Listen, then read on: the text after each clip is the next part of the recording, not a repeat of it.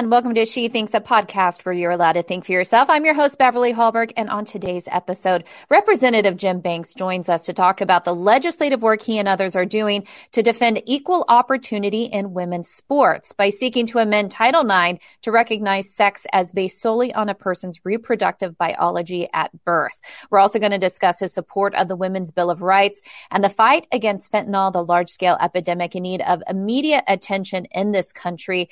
And Representative Representative Jim Banks, he is an Afghanistan veteran and the father of three daughters. He represents Northeast Indiana in the House, where he serves on the Armed Services Committee, the Education and Workforce Committee, and the Select Committee on China. Representative, a pleasure to have you on She Thinks today. Great to be with you. Thanks for having me. So we do have something in common. I am actually one of three girls. So my father could probably relate to you. You have three daughters yourself. And one of the things I wondered is, is the reason why you have decided to put so much effort into supporting women and equal opportunity in sports and other areas because you do have three daughters. Uh, absolutely. That, that's exactly why these issues matter so much to me. My daughters are 13, 11, and 9 years old. And I, I literally lay awake at night worried about the type of culture and the type of America that they're going to grow up and inherit uh, from this generation, one that devalues the role of women in our society and our country. And I'm, I'm going to fight uh, every single day, as uh, every chance that I get as a member of Congress to make sure that we protect women, that we value women as a country in our federal government, and that that's why the girls' sports issue matters. It's why the the uh, Parents' Bill of Rights, all those issues matter so much uh, to uh, to protect uh, and value my three daughters and and girls all over the country just like them. And well, one of the most notable examples that we can give as far as women's sports and, and some of the issues surrounding it is the person named Lia Thomas. So this is a man who identifies as a woman who was competing in women's swimming, women's college swimming, of course, dominated that.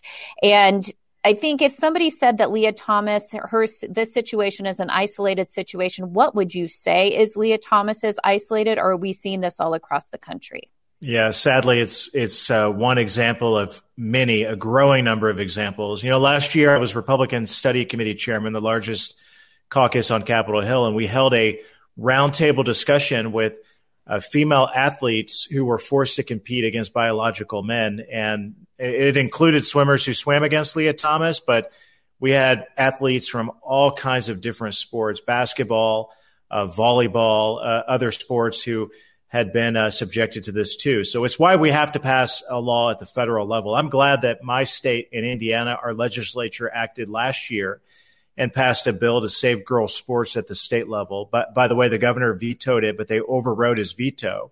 Now we need to do it at the federal level to protect women all over the country. And, and I, am proud to be on the front lines of fighting uh, to get that done. In fact, uh, just uh, this month, we passed a bill out of the House Education Committee that I sit on. Greg Greg Steube, my colleague from Florida, authored the bill. I'm a co-author, and uh, we've we've been fighting to pass this bill in the Democrat-led majority. But now that Republicans have the majority, we passed a bill out of the House Education Committee to save girls' sports, and I'm looking forward to voting for it on the House floor here coming soon and that is called the Protection of Women and Girls in Sports Act. And I believe this is the third time it's come to the floor. As you said, this is the first time since Republicans controlled the House. Any expectations on how you think votes are going to go? Do you think Republicans across the board are going to vote for it? And what do you expect some Democrats to do? Well, I, I can't imagine a single Republican would vote against it. Um, I hope I'm not surprised, but I, I, I believe it'll be uh, supported 100% by Republican members, but it sure puts a lot of Democrats on the spot. I mean, the Democrat Party is more radical than it's ever been on issues like these. So I, imagine that you will see a number of, uh, maybe a handful, I hope, maybe more Democrats who will vote for it too, who recognize the insanity of this issue that biological men are being allowed to compete against our girls and, and women in sports. So I don't know. We'll see. I'm, I'm hopeful. I'm optimistic that there will be Democrats who would join us and vote for it. And so, if this passes, and it's likely to, it will go to the Senate. Any predictions on how it will go in the Senate? You know, I, Chuck Schumer runs the Senate, and he's on the side of the insanity. So I, I, I don't know. I'm not going to hold my breath and and uh, and, and expecting that the Democrat-led Senate will take this up. But hopefully, we have a courageous senator or two who will force a vote on it. And uh, and and hopefully that will uh, use the rules of the Senate to force a vote, an amendment, or uh, something, or another opportunity in the Senate as an avenue to do that. But um, we'll have to wait and see. I mean, we'll, we will do our part in the House. In fact, I'm proud that this was one of our commitments that we made on the campaign trail last year. One of the promises that we made to the American people: if you give us the majority in the House, we're going to pass a bill to to protect girls' sports, and we, and we're going to fulfill that commitment. So I'm proud of the House for doing their job. And let's talk about some of the specifics within the bill. So basically, you're looking at Title IX. Title IX is the federal civil rights law prohibiting sex based discrimination. Uh, correct me if I'm wrong, but what this would do is ensure that when we talk about sex based discrimination, we're talking about sex based on biology, not based on identity, correct? That's right. That's exactly right. And so, how would that language be put into this legislation? How do you explain that? Well, you know, it, it, it's uh, it's it's that that simple. Um, I mean, this is about biology. It's about genetics at birth, and and uh, and making sure that at the federal level that that uh, as universities, colleges, and universities and schools accept federal money, that that uh, they don't allow for biological uh, men and boys to compete against girls. So it's it's very it's a very simple matter and uh, taken in effect, I think it, you you will see it. Um, uh, you'll you will see that as a very effective uh, way to to stop the insanity that we're seeing proliferate around the country. Democratic Party, whether it's this topic or other topics, we discuss quite often about the more moderate wing and then the very progressive wing.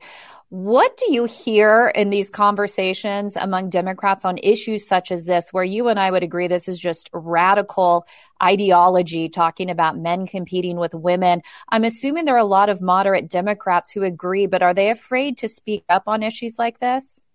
Well, in the last few years, they have been uh, because the the the radical progressive socialist left. I mean, they they they've advanced this pro uh, transgender ideology and agenda in such a big way, using the federal government to do it. With Joe Biden in the White House, they have a friendly a White House and a friendly president to enact um, to push this agenda in such a significant way. So, the, I think there are a number of Democrats who recognize the insanity of it, but who are afraid to speak out because the base of their party is dominated by those that that believe that it's not just entirely it's not just fair, but that uh, that biological boys are entitled to competing in women's sports. So, for on, on, our side, on the side of sanity, it is a matter of fairness. Uh, my my three daughters are are are physically different than biological boys and males, and it's just it's unfair that they would be forced to compete in any competition against someone who has a who has a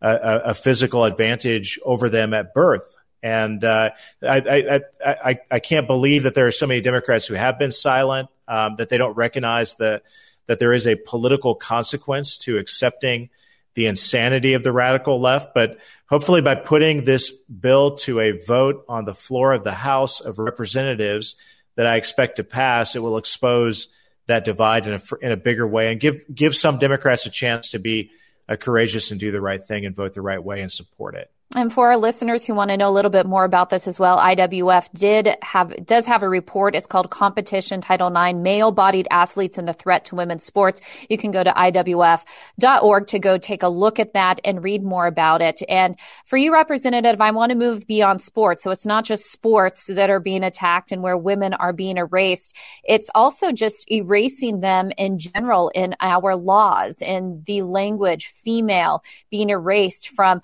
so much of what is described in state and federal law. This would then impact privacy, uh, your workplace, all of those. So this is where the Women's Bill of Rights comes in. This ensures that sex-based words such as male and female are they remain and that they mean based on biology and not just identity give a better explanation than I just did there. The Women's Bill of Rights, why is this so important to women and how they operate in all facets of society? Yeah, we, we passed this bill in the same uh, uh, committee hearing. I, I, believe that we passed the the Protect Girls Sports, um, and it passed out of it, on a, a, party line vote. It passed out of the House Education Committee, and it's it's that simple. It, Debbie Lesko, my my great uh, colleague from the state of Arizona, introduced this last Congress when we were in the minority. Now she's introduced it again this Congress in the majority, and it simply does what what you said. It defines women as as a, a biological term in the federal law because you see the radical left trying to strip um, biological and gender terms out of the federal law. So, uh, to in, in, the, in the as we talked about a little bit ago, the, you know, raising my daughters in a society and a culture that values women, uh, the radical left is doing exactly the opposite. They they are diminishing the role of women by taking the term woman and women out of federal law. So. Uh, Debbie Lesko's bill would simply do that, define uh, women as as biological women and the federal law, and cement that um, uh, across the federal government. It also it would it would prevent biological males from gaining access to um, sex segregated spaces like locker rooms and pri- we're talking about prisons, um, domestic abuse shelters. I mean, we we hear horror stories from prisons and domestic abuse shelters all the time, and uh, because of this issue with when men are are uh, who identify as women are being mixed in with biological women and the the tragic outcome of that, the violent outcome of that. So that that's why we have to def- define these terms and put it in the law to protect uh, women in these places. And and uh, Debbie Lesko's bill, which is so important, uh, does exactly that. And what do you say to the critics, those who push against you, who say that what this is about, what you're actually doing is just discriminating against the transgender community, whether it's through what we're talking about with women's sports or in our laws, the terminology, or what you're doing for parental rights? What is your main comeback to that claim? Yeah, the, the discrimination is clear only in the direction of attacking women, and and that that's the the the, the abuse of of women that's being allowed and and uh, and and pushed by this radical agenda. That that's where the that's where the discrimination occurs. So I I, I quickly dismiss those charges, and again, this is we're talking about we're talking about common sense and sanity versus the radical insanity of the left, and and protecting women. And and uh, I, you know you, uh, some of the work that IWF has done and and polling on these public polling on these issues shows that the vast majority of the American people are on on our side on the side of sanity. And and and that's why these aren't these aren't just very important public policy measures. They're also very uh, politically popular as well when we do the right thing. It's one of those issues that I think, regardless of how you vote politically, you can find some common ground on these issues, especially those who have daughters. Um, all of us have women in our lives, and I think it's it's just a common sense thing. And something else that's common sense that you're working on quite a bit is the fight against what we're tragically seeing in this country, which are so many drug overdose deaths from fentanyl. I think the recent number is we surpassed 100,000 drug overdose deaths within 12 months for the first time in American history. Tell us a little bit about the work that you are doing on that front. Well, I mean, this is uh, really unbelievable if you think about it. Over 100,000 Americans who have died of fentanyl poisonings, um, made in China uh, fentanyl that's sent to our southern border, pushed over our southern border by the Mexican drug cartels, who are making more money than they've ever made before because the the open border policies of the Biden administration and uh, the, all that fentanyl flowing into our country, killing Americans, poisoning Americans all over the place. When I travel around the state of Indiana, I hardly talk to a family today that's not impacted by this tragically. And we're not. We have a we have an administration that's not doing anything about it. I mean, so first and foremost, we have to stop the flow. We have to secure the border and stop the flow of fentanyl coming into our country. And then I think we got to we got to declare war on the Mexican drug cartels. Use the military to go in and root them out and and take them out to stop uh, what they're doing to what they're doing to to directly poison the American people. I, I introduced a bill last uh, last month to sanction China uh, as well, sanction uh, the Chinese Communist Party to hold them accountable because they're they're they're directly responsible for this happening uh, as well. And then I think on top of all that, we, we've got to do more at the local level to support um, prediction, prevention efforts at the local level, addiction recovery uh, facilities too, because it, uh, the the effect on local communities and families is so drastic, so so severe. There's so much more that we can do to to affect people at the local level who are trying to overcome these problems. So that that's the recipe. Unfortunately, we have a president and administration directly responsible for this happening that's not doing anything about it. And for parents out there who are concerned about their children not knowing whether or not they have access to fentanyl in schools, what do you say to parents who want to do something and don't know where to start? Yeah, well, first of all, uh, educate yourself and talk to your kids. Tell them don't don't take anything uh, that isn't given to you by a doctor, by a healthcare provider, by a school nurse, uh, someone uh, in a position of authority that that um, that that that is giving them what they what they need to have rather than taking it from a friend or uh, someone that you don't know. I, I got to tell you, I hear I hear stories all the time. I think of a, a local firefighter in in Fort Wayne in my district whose son was whose son died from a fentanyl po- poisoning because he took something that he thought was something else the first time that he ever took it, and he tragically died. And we hear those stories over and over again, and and I think this is just a matter where parents need to talk to their kids and and uh, get educated and and uh, be a voice of reason to, to, to do everything we can to prevent this from happening. And like you said, it's a multi-pronged effort. First of all, it's securing our border. Then it's dealing with the drug cartels, dealing with China, who is the one selling this, manufacturing it, and then the local level and what we can do to prosecute those who are selling it to our children. So I know you have votes to get to, so we are going to let you go. But I just want to thank you, Representative, so much on your work that you're doing to uh, defend women, make sure that we have equal opportunity, and also to protect our kids, especially with the issue of fentanyl. Representative James Banks from the great state of Indiana, thank you for joining us. Thank you. Good to be with you. And thank you all for joining us. Before you go, Independent Women's Forum does want you to know that we rely on the generosity of supporters like you.